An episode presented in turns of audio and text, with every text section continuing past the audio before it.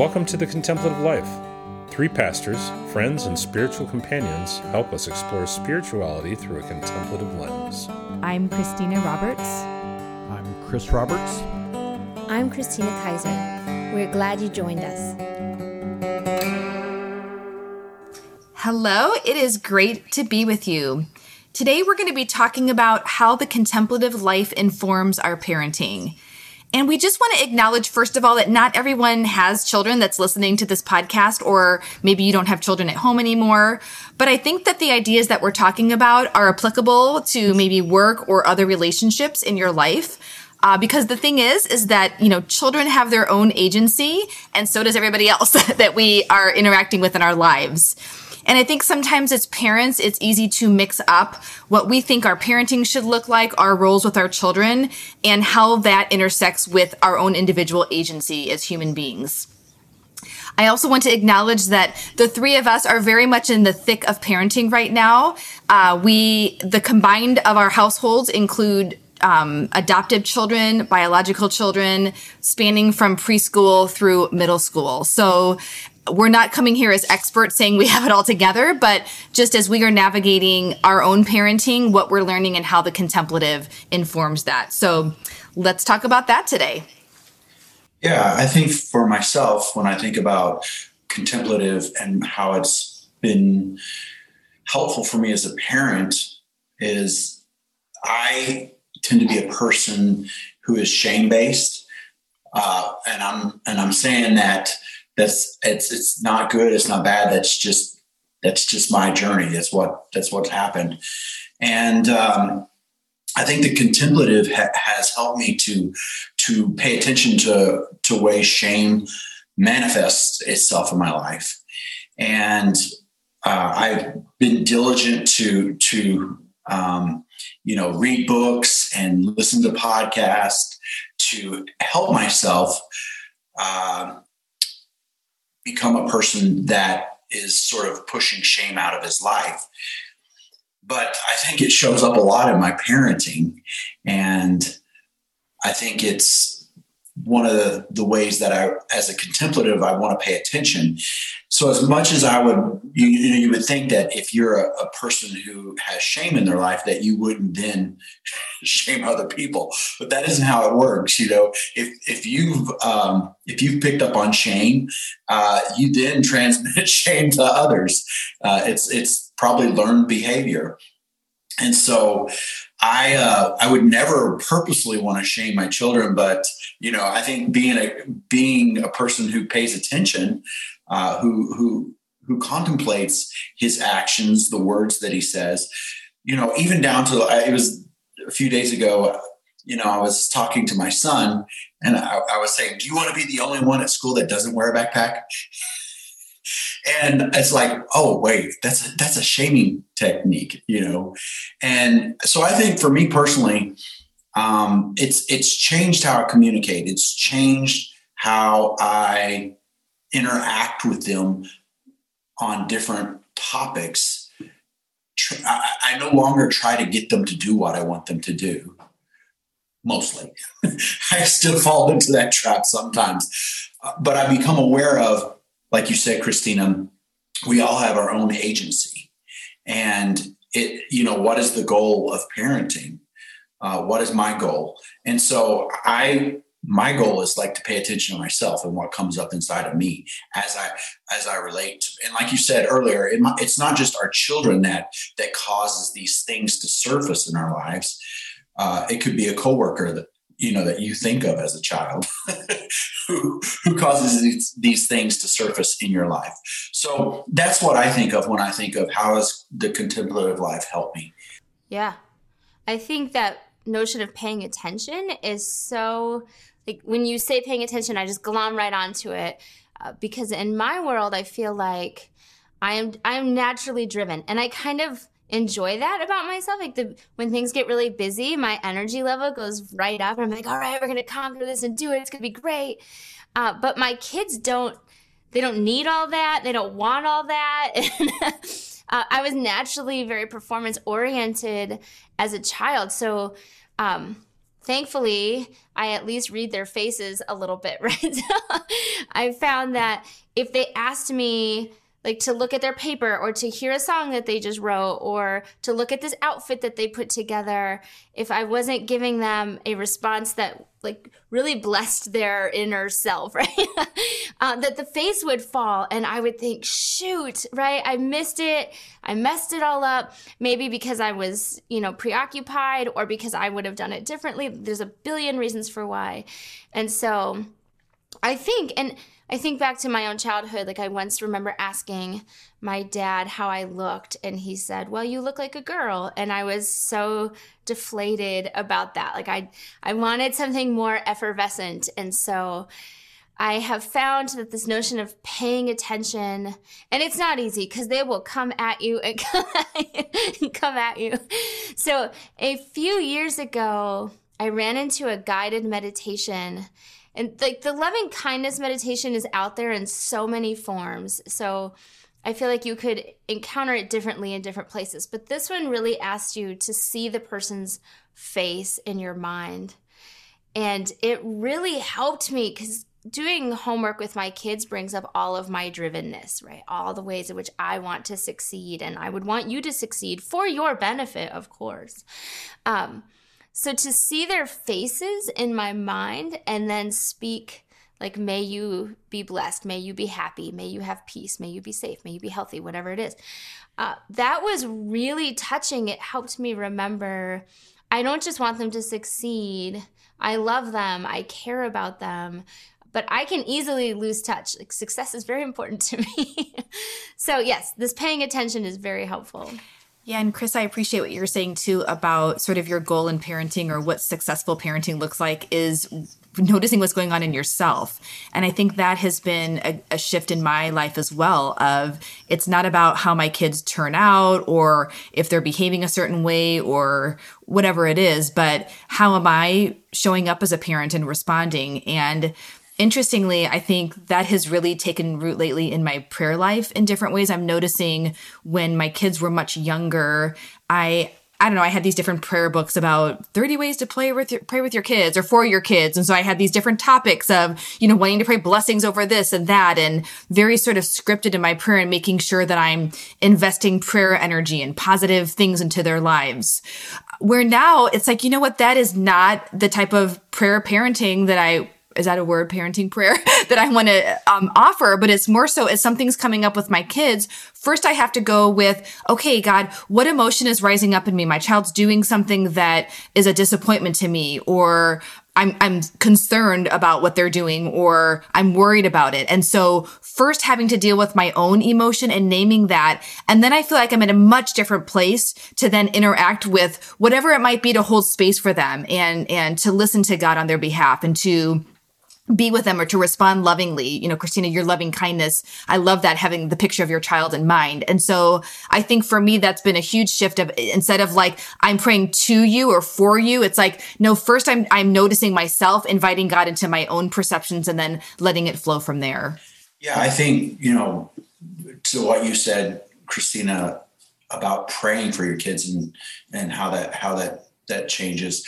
Well, I don't, I don't think it's just changed prayer for my for my kids but oftentimes i like i find i don't really know what to pray you obviously i am a caring parent and a caring parent prays for their children uh, engages with the divine on on the behalf of, of, of his kids and so one of the things that i've has changed just over the past couple of years is this uh, this idea of apophatic prayer. And I won't go into a lot of it, but uh, I've since created prayer beads. And prayer beads is, is I just I sort of rotate through these beads and I pray for my children. I'm not saying any words. I am mindful of them. I am aware of them as I'm moving through prayer. I'm, I'm, I'm, putting these beads through rotation. So I think that's how I've changed in, in my prayer life with my children.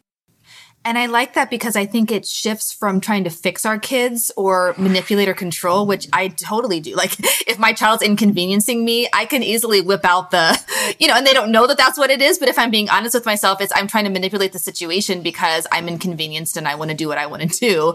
But I think what you're saying of just, you know, allowing that, you know, you're holding space for your kids or having that apophatic prayer, I think for me has definitely shifted me away from that fixing kind of parenting to more of just a delight, like, who are you? Who's in front of me right now? And what does it mean to be in this moment with my child? Yes, I'm reading the same story 13 times and I don't really want to read this story again, but you know what? This is the moment that's, that's the invitation here and I can choose to engage or I can lovingly shift if that's the right choice as well. Uh, but, but just coming from a different energy space, I guess. Yeah. Yeah. And it's funny. I feel like I don't know a ton about communal contemplative. I feel like I'm I'm just coming into this notion of how do you invite a community into the experience together. But with parenting, I need I need all the people because I feel so worried all the time. And then I feel shame and you know, to Chris's point that I feel worried because I shouldn't feel worried or something like that. But um to have somebody else remind me of like time and how time affects things and that we can't really know and to have them join me then allows me to be able to dial back when I go into my own prayer experience so that I can say God these are yours right? And and and sit and breathe and bless them and look for the good. But I like the notion too of like I don't always need a word to pray for my kids. I can just sit who was it? Is it Ruth Haley Barton that talks about maybe just lighting the candle? And like intercession is not always words. It is just like i am sitting and by way of thinking of you you are in the room which was such a powerful and relieving notion for me that i don't always have to have a word. So chris i really appreciate what you're saying there. I think poetry has also been very helpful to me as well you know like just reading poetry uh, because it has a way of, of broadening and expanding my awareness of life in general. I sometimes become so myopic on my my situation and my circumstance and my children and my relationships.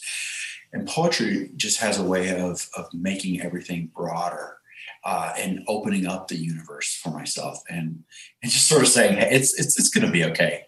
And to that issue of time a lot of times if we just let time play out a lot of our issues in life will work themselves out uh, particularly with our children. You know i think a lot of times i get intense about a certain a certain thing that one of my children is doing. And you know if i just take a step back and let time play out, it will resolve itself. So, yeah, and I think too, you know, kind of going back to maybe my early parenting and much more of a driven, worried kind of prayer and checking all the prayer boxes that maybe existed as a parent.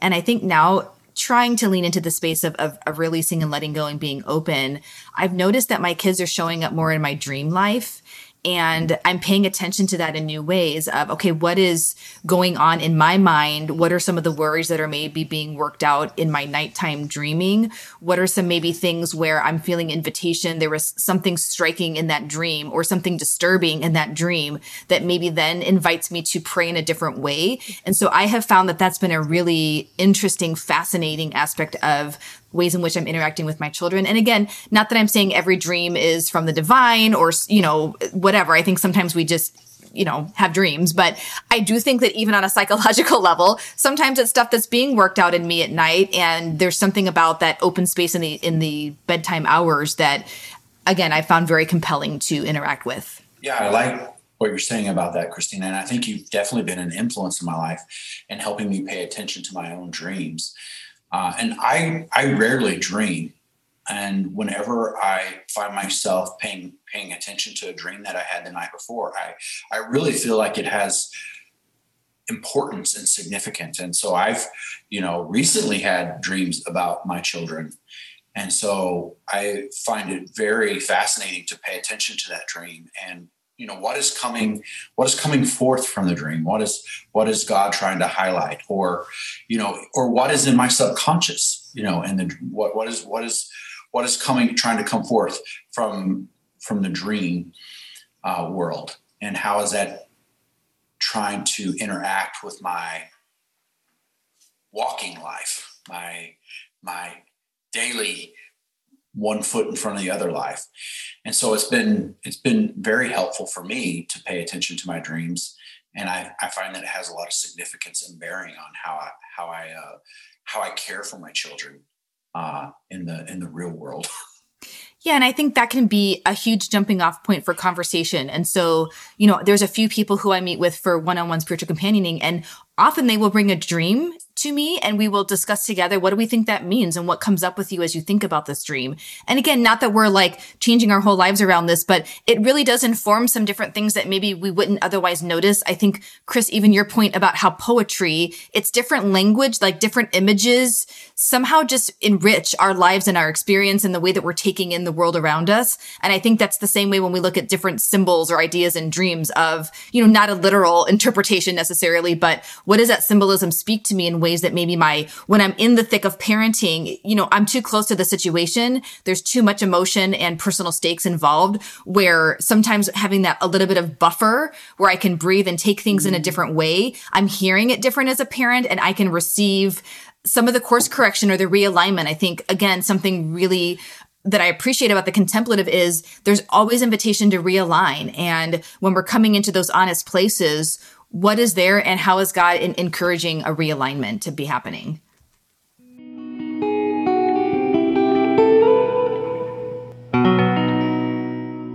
Well, thanks. What a generative conversation today about parenting. And this is the part of our podcast where we talk about what we're into this week. Um, I have been dying to say that what I am into right now is wasabi peas.